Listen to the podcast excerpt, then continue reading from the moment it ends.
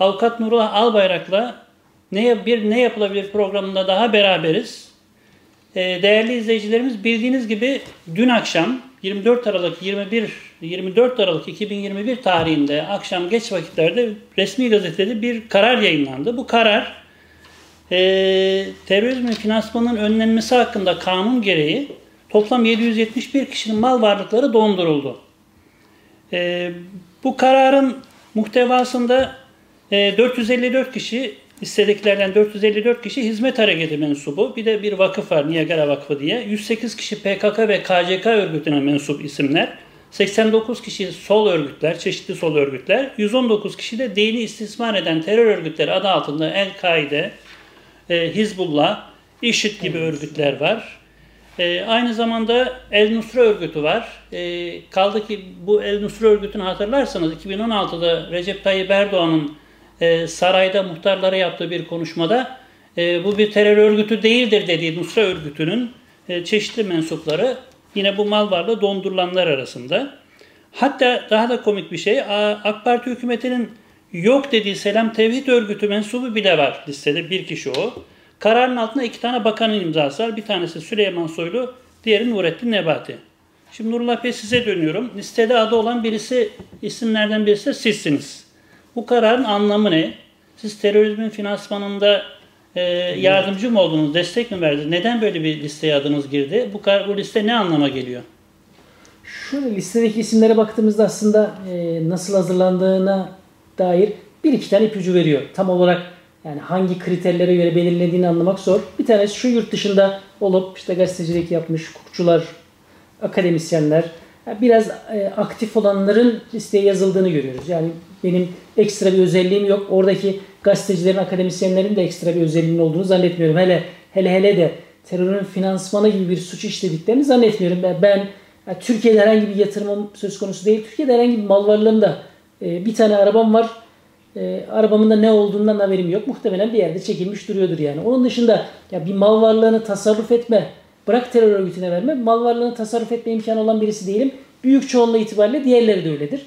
Ya, o yüzden e, keşke ya gönül isterdik ya biz Türkiye'de artık bu tip şeyler Türkiye ile ilgili ya terörün finansmanı suçudur, terör örgütü üyeliğidir, yöneticiliğidir suçlarını konuşmasak ama yine konuşuyoruz. Tekrar böyle bir gündem. Bu gündemde bizi zorlayan mevzu şu. E, işte o bakanlarımız, bakanlarımızın oluşturduğu bir komisyon var. O komisyon makul şüphe elde etmişler. Makul şüpheyle bizim terör örgütünü finanse ettiğimizden bahsediyorlar. Nasılı konusunu tabii ki biz de merak ediyoruz. Yani nasıl olmuş olabilir? Nasıl olmuş olduğunu düşünmek zor. Ya yasa maddesine baktığımızda acaba hangi fiille, hangi davranışla bunu gerçekleştirmişizdir? Ya bunu söylemek zor. Ben kendi adıma bir şey ifade etmiyorum. Yani muhtemelen onlar e, ifade ederken şöyle diyorlardır. Yani biz aslında bugün kendi kendime böyle bir şey e, belirledim. Acaba yapabilir miyiz diye. E, Türkiye'deki işte hukuk kriterlerinde makul şüphe, makul delil, makul karine gibi kendilerine göre belirledikleri bir şey var. AKP iktidarının makul olarak gördüğü şeyler nedir diye bir çıkartmak lazım. Yani onlara göre makul ne? Yani aslında onların makulu ile hukukun aradığı makul aynı şeyler değil. Mesela geçmişte mal varlığı dondurulan mı yoksa mal varlığına el konulan isimlerden e, Sezgin Baran Korkmaz mesela çok yakın bir zamanda şu anda bu kararın tekrar, altında tekrar imzası olan Süleyman Soylu çağırıyor. Diyor ki e, mal varlığına el konulacak ve yani uyarıyor önceden yurt dışına kaç diyor. Evet. Mesela bu sonradan da kaldırılıyor herhalde yani. Sonra da mal varlığına bütün e, kısıtlamalar kaldırılıyor. Evet. İşte o yüzden yani makuliyeti anlayamıyoruz yani. Bir ona bakıyoruz, bir bu taraftan e, içinde bizim olduğumuz listeye bakıyoruz. Acaba nedir kriter? Zor. Yani Anladım. o kriterleri belirlemek zor. Evet listede çok sayıda gazeteci de var. Tanıdığım isimler. Hatta daha da e, enteresan bir şey söyleyeyim. E, bir dönem Süleyman Soylu'ya sohbet e, yapan, e, sohbet abiliği yapan, ders yapan isimlerden de e, mal onlar, var, da, on, onlar da var. Böyle enteresan isimler var. Ben şey sormak istiyorum. Bu dondurma ne demek yani? Dondurma, el koyma, tedbir koyma. Geçmişte de bunları çok konuştuk ama evet. tekrar iyidir. Tekrarlamakta yarar var.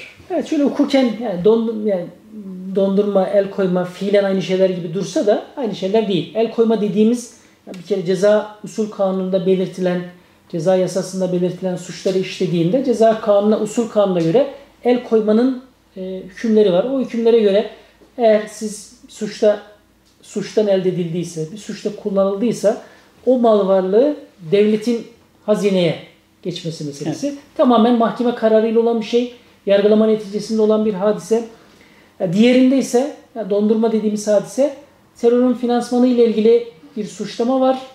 O yüzden senin mal varlığının hareketi meselesini benim onayımla yapacaksın. E, bütün tasarruf yani mal varlığı yine senin üzerinde ama mal varlığınla ilgili yapacağın tasarruflar benim onayımdan geçecek diyor devlet yani masak, maliye. Yani o bir dondurma kararı vermiş oluyor. Yani tasarrufta artık siz kendi başınıza tasarruf edemiyorsunuz. Yani malınızı satmak istiyorsanız izin alacaksınız. Uygun görürlerse malınız satılacak. E, malınızla ilgili işte yıkılacaktır, bir şey olacaktır. Uygun görürlerse izin verecekler. E, el koymadan tabii ki bir numara daha düşük bir uygulama. Hı hı. Sonuçta mal varlığı sizin mal varlığınız.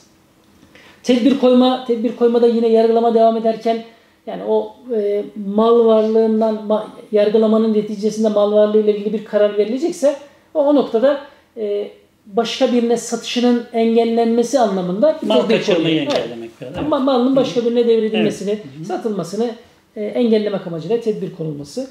Yani dondurma dediğimiz gibi e, tasarrufu sizin elinizden almış oluyor. Bu, bu kararı bakan kendi başına mı veriyor yoksa bir mahkemeye e, onaylatıyor mu? Ve mahkemenin Öyle yani e, işte çok kafaları karışık muhtemelen yani yasal yasada bir düzenleme var ama kendileri de tam nasıl yapacaklarını belirlememişler. Önceki yani ilk 7 Nisan'daki resmi gazetede yayınlanan mal varlığı dondurma kararında usul belirtilmişti.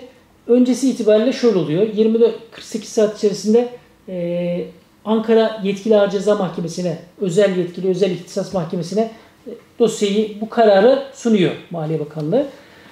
5 gün içerisinde de Ağır Ceza Mahkemesi değerlendiriyor.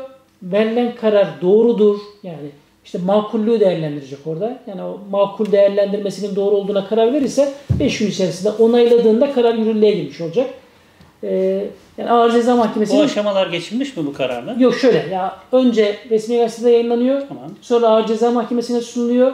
Resmi gazetede yayınlandığında aslında yürürlüğe girmiş oluyor. Tamam. Ağır Ceza Mahkemesi onayladığında onaylanmış oluyor. Eğer onaylamazsa yürürlüğünü durduruyor. E, saçma değil mi yani mahkeme kararı olmadan e, Şöyle ya, ya böyle böyle e, uygulamalar var. Peki. Yani normaldir ama buradaki problem şu. Yani e, bunu yayınlarken biliyor ki Ağır Ceza Mahkemesi de bunu onaylayacak. Evet. Yani yoksa biz işin hukuk işlemiş olsa Ağır Ceza Mahkemesi bunu değerlendirecek olsa biz deriz ki burada çok Ağır rahat bir şekilde mahkeme olsa. Tabii evet. yani gerçekten bağımsız tarafsız mahkeme evet. olsa burada deriz ki ya ben yaptığım eylemleri biliyorum, işlemleri biliyorum, hareketleri biliyorum. Yani banka banka hesap hareketim yok yani.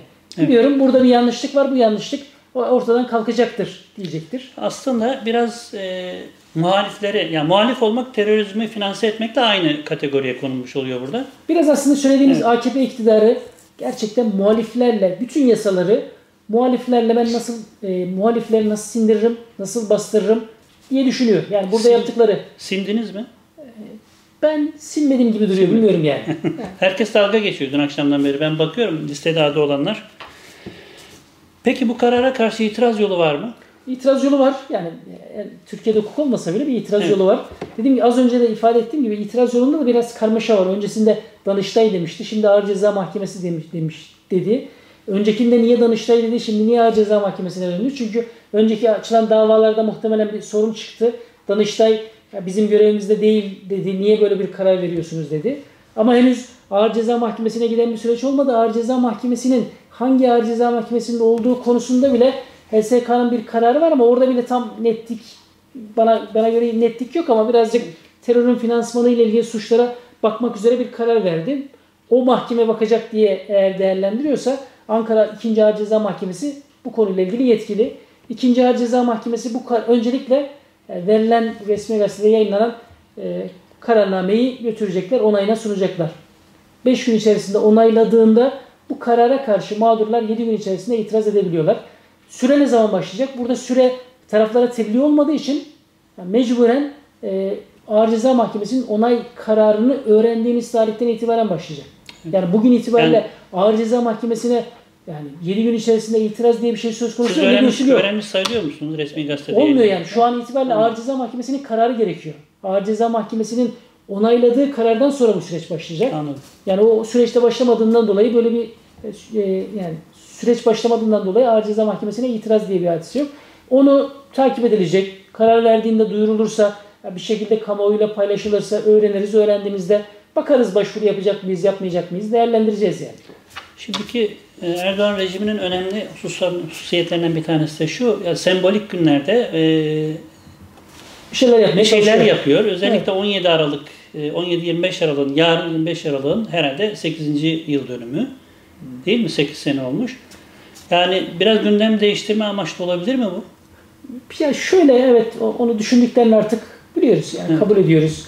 Yani e, tarihler önemli 15 Temmuz mesela 15 Temmuz önemli 15 Temmuz geldiğinde bir şeyler yapıyorlar ekstra bir şeyler yapıyorlar. Ya bu da öyle bir şeydir. Yani sonuçta yolsuzluk meselesiyle ilgili e, yolsuzluk isnadı var. Burada da terörün finansmanı var. Yani aslında adı üstünde çok ağır bir suçlama. Korkunç yani bir bu suçlama. Evet, evet. Bir suçlama yani evet. normal şartlarda bir insan için e, ya muhatap olmak istemeyeceği bir suçlama ama biz diyoruz ki ya bizim ne alakamız var? Ya burada ben e, yurt dışında bir e, uluslararası bir avukatların bir derneği vardı. O derneğe gittiğimizde ya bizim aslında bizim mal varlığımıza zaten tedbir koymuştu. Hala tedbir devam ediyor mal tedbir koyundu dendiğimde şey yapamadılar, anlayamadılar. Yani siz avukat, yani sizin dosyanıza, sizin mal varlığınıza gerçekten karar mı verdiler yani tedbir mi? Evet dedik ya kararı görebilir miyiz dediler. İnanmadı yani. İnanamıyor böyle bir şey. Şimdi burada e, biz aslında Türkiye'nin yaptığı hukuksuzluk, Türkiye'nin demeyelim de AK Parti'nin yaptığı hukuksuzlukları anlatmaya çalışıyoruz. AK, AK Parti iktidarının, iktidar mensuplarının yaptığı hukuksuzlukları anlatmaya çalışıyoruz. Yani bunu götürdüğümüzde, koyduğumuzda birinin masasına diyeceğiz ki ya böyle bir karar verildi. Evet. Day- dayanak olarak da makul şüphe. Makul şüphe nedir? Onunla ilgili hiçbir verisi yok zaten. Ya bir ülkenin, bir iktidarın nasıl hukuksuzluk, yap, hukuksuzluk yaptığını anlatmak için çok sağlam bir belge yani. Başka bir anlamı yok. Şöyle yani, yani kararın amacı aslında e, gerçekten terörizmin finansmanını önlemek mi tartışılır. Eğer öyle bir şey olmuş olsaydı yani geçmişte Birleşmiş Milletler'in terör listesinde ki isimlerden 17 Aralık'ın meşhur e, aktörlerinden bir tanesi Yasin Elikadı. Evet. E, terörün finansmanı teröre finansman sağladığı için e, kara listeye almış isimlerden birisiyle Altak Gebergül'a ilişkiler içine girmişlerdi. Evet. Yani böyle bir niyetlerinin olduğunu çok düşünmüyoruz. Ben ben de şöyle mesela bunun tartışma konusu olduğunu bile düşünüyorum. Evet. Yani acaba terörün finansmanı için yapıldı mı? Yap yok. Net muhaliflerle mücadele, muhalifleri sindirme yani. Bunu bu başka bir Şöyle, anlamı bu, yok. Bu yani. isimlerin ortak özelliği de ben tanıdıklarıma baktığımda ortak özelliği hepsinin yurt dışında yaşıyor olması. Bunları yurt dışında e, köşeye sıkıştırma, hareket edemez hale getirme gibi bir düşünceleri mi var? Bu düşünceyle mi, bu motivasyonla mı yapılmış bu karar? Bu, bunu zaten hani her fırsatta söylüyorlar ya, sosyal medyada da takip ediyoruz. İşte yurt dışındakiler şöyle yapıyorlar, iktidarın e, yaptığı faaliyetleri manipüle etmeye çalışıyorlar falan. Bundan çok rahatsız oluyorlar. Evet. Aslında e, yapmaya çalışılan, takip ediyoruz. İktidarın yaptığı yanlışları eleştirmeye çalışıyor. Gazetecilerin özellikle yaptıkları. Bundan tabii ki rahatsız oluyordur. Yani eleştirme diye bir e, kültürü maalesef bu iktidarın yok yani böyle bir kültürü. Nasıl Maliye Bakanımız nasıl ifade ediyor? Diyor ki siz neyinizi kaybedeceksiniz yani? Bir maaşınızı biz her şeyimizi kaybedeceğiz falan. Ya eleştirme hakkı vermiyor kimseye zaten. Sen nasıl eleştirebilirsin? Yani ben varım, ben bir şey yapıyorum, hakim benim. Yani o yüzden e, rahatsız olmaları gayet normal. Rahatsız oluyor. E, gazeteciler de ben öyle düşünüyorum yani. Gazetecilerin çok umursadığını da zannetmiyorum yani. yani dertleri rahatsız etmek falan değil ya doğruları söylemek. Doğrulardan da tabii ki rahatsız olacaklar yani. Evet. Peki pek çok ülkede pek çok muhalif isme e, AK Parti kırmızı bülten e, çıkarılmasını talep etti. Ancak Interpol çok ciddiye almadı bu talepleri veya iade talep etti. En son işte gazeteci arkadaşımız Levent Geniz'i evet. İsveç devletinden talep ettiler. Fakat İsveç Yüksek Mahkemesi e, yine e, ciddiye almadı ve reddetti bu talebi. E şimdi bu bu e, iki tane bakan tarafından imzalanmış altında iki bakanın imzası olduğu bir liste. E, bu listeyi ciddiye alacak kimse var mıdır? Şöyle mesela onlarla kıyasladığımızda hem kırmızı bültenden iadede bir dosya gönderiyor. Evet. Dosyanın içerisine ekler koyuyorlar. O insanın neden terör örgütü üyesi olduğunu, neden terör örgütü yöneticisi olduğuna dair delillerini koyuyor. Bir dosya halinde gönderiyor. Gönderdiğinde muhataplar yani ciddiye bile almıyor. Biz mesela bunu Almanya açısından söyleyebiliriz. Yani Almanya'da en fazla yani mültecinin olduğu, yani yurt dışına çıkmak zorunda kalan insanların en fazla olduğu ülke Almanya. Almanya asla iade taleplerini mahkemeye bile intikal ettirmiyor. Yani kendisi bakıyor, dosya olmasına rağmen, delil olmasına rağmen diyor ki burada öyle terör örgütü falan yok. Türkiye'nin e, olayları manipüle etmesinden başka bir şey yok diyor. Orada bunu söylüyor. Burada Ortada hiçbir veri yok. Bir liste yayınlamış. Listenin üzerine iki satır bir yazı yazmış. İki satır yazıyla da makul şüphe olduğundan dolayı terörün finansman, ettikleri, finansman ettiklerini düşünüyoruz. Ha, bu. Evet. Ya bunda bir şey yapması hukuken zor tabii ki. Bu karar ilk karar değil sanırım. Yani ilk Tabii. defa verilmiş gibi e, medyada yer alıyor. E, Ama ilk defa verilen bir karar değil. Sanırım daha önce çatı davada yargılanan isimlerle ilgili de aynı karar verilmişti. 7, 7 Nisan'da verilmişti 377 kişiyle ilgili. Ne oldu ondan sonra? Şöyle ondan sonrası itibariyle dava açanlar oldu ama dediğim gibi bugün hala yaşanan o sıkıntıdan dolayı o zaman bile yani hangi mahkemenin yetkili olduğu meselesi bile tartışma konusu hala. Yani yurt dışında yaptıkları konusunda yurt dışında bir şey yapabilirler mi bilmiyoruz. Bir şey yapabilmiş olsalar e, duyardık. Yurt dışında yaptıkları bir şey olmamış. E, çünkü yurt dışında yani ifade edecekleri bir hadise yok. Yani doğru düzgün oturup mevzuyu anlatabilecekleri, muhatapları ikna edecekleri bir şey yok. Sadece dedikleri şu bize inanın. Ha, ne diye inanacaksınız? Bu adamlar terörü finanse etmiş, finansman etmiş. Kim etmiş? Nurullah Albayrak. Ne yapmış? Ne yapmış? Ben gerçekten kendi yaptıklarım itibariyle bakıyorum. Ne yapmış? Tweet atmış. Ha, diyebileceği budur yani. Tweet atmış. Sosyal e, bir sorumluluk projelerinde yer almış. E nasıl finanse etmiş? Ya siz onu bilmezsiniz. Onlar herhalde şöyle diyorlar. Gözümün içine bakarsan anlarsın falan diyecekler ama ya bu yurt dışındakiler öyle ya gözlerini insanların gözünün içine bakıp da bir şey anlamıyorlar yani. Be- Bekir Bozdağ demişti ya mahkeme kararına gerek yok biz diyoruz ya demişti. Evet, aynen böyle. demişti. Ya böyle ifade etmeye Koskoca Adalet. Bakanı. Ya biz diyoruz bu böyledir. Evet. Ee, ben bir iki yerde duydum, benim kulağıma geldi. Ee, yani Avrupa ülkelerinde değil ama bankada hesap açmak istediğinde e, banka e, açtırmıyor veya var olan hesabı kapatmasını istiyor. Paranızı çekin, biz sizi e, bankamızla ilişkinizi kesin diyor. Bunun sebebini de daha sonra e, bu tip yani resmi gazete gibi e, ya belli yerlerde çıkan yani resmi veya normalde bir devletin e, artık ciddiye alınması gereken bir organı, bir yayın Evet. organında çıkan e, Bilgileri. dikkate alarak ba- bazı kuruluşlar topluyor e, bu datayı ve ismini söylemeye gerek var mı burada? WorldCheck isminde bir kuruluş Evet. e, bankalara Bankaya- hizmet veriyor. O bankada o kuruluşun müşterisi e, bakıyor diyor ki ya bu sen diyor e, yani söylemiyor bunu ama yani sonunda e, dava açıldığında veya işte başvurulduğunda söylüyor. Sen diyor resmi gazeteye göre terörü finanse eden birisiymişsin. Bizden uzak dur kardeşim. Al hesabını, al paranı, git nereye gidersen git diyor. Evet. Bu tip şeyler olabilir. Yani dünyanın farklı yerlerinde de olabilir. Şu ana Evet. kadar çok istisnai benim bildiğim yani bir sayı, iki yerde oldu sadece. sayılar itibariyle baktığımızda az yerde oldu. Ya bununla ilgili bir şey yapılabilir mi? Yapmaya çalışıyoruz biz de. O istihbarat yani o bilgileri istihbari olarak alıp bankalara veren kuruluşlar var. Yani parayla ticari anlamda veriyor. Normalde hukuki anlamda, yasal anlamda o bilgileri tutmaları suç. Ya bu noktada kendilerine başvuru yapıldığında onları silmek istiyorlar zaten ama biz orada var olan toplu datayı sildirebilir miyizin mücadelesini veriyoruz. Yani onu sildirdiğimizde yani umut ediyoruz ki inşallah zaten insanların öyle bankayla ilgili de bir problem olmayacak ama bir birkaç vaka şu an itibariyle olduğunu biliyoruz. Yani bununla ilgili yani hesabını kapattırma veya hesap açma konusunda e, müsaade etmiyorlar.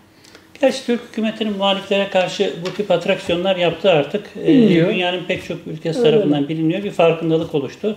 Bankalar da, karşılığın- bankalar da bunu biliyor. Yani Evet. şöyle bir vakada banka problem olduğunu söylemesine rağmen bir problem var ama biz evet şeyi biliyoruz, şeyin farkındayız o yüzden bunu uygulamayacağız diyen bankalar da var. O yüzden aslında Türkiye yaptığı bu her hamleyle kendisinin muhalifleri sindirmek için nasıl hareket ettiğini daha çok net gösteriyor. Yani biz bir şey anlatmak istediğimizde bazen delil bulmakta zorlandığımızda kendisi delili veriyor. Buyurun koyun. Anladım. Peki başka bir şey var mı bu konuyla ilgili ilave edeceğiniz?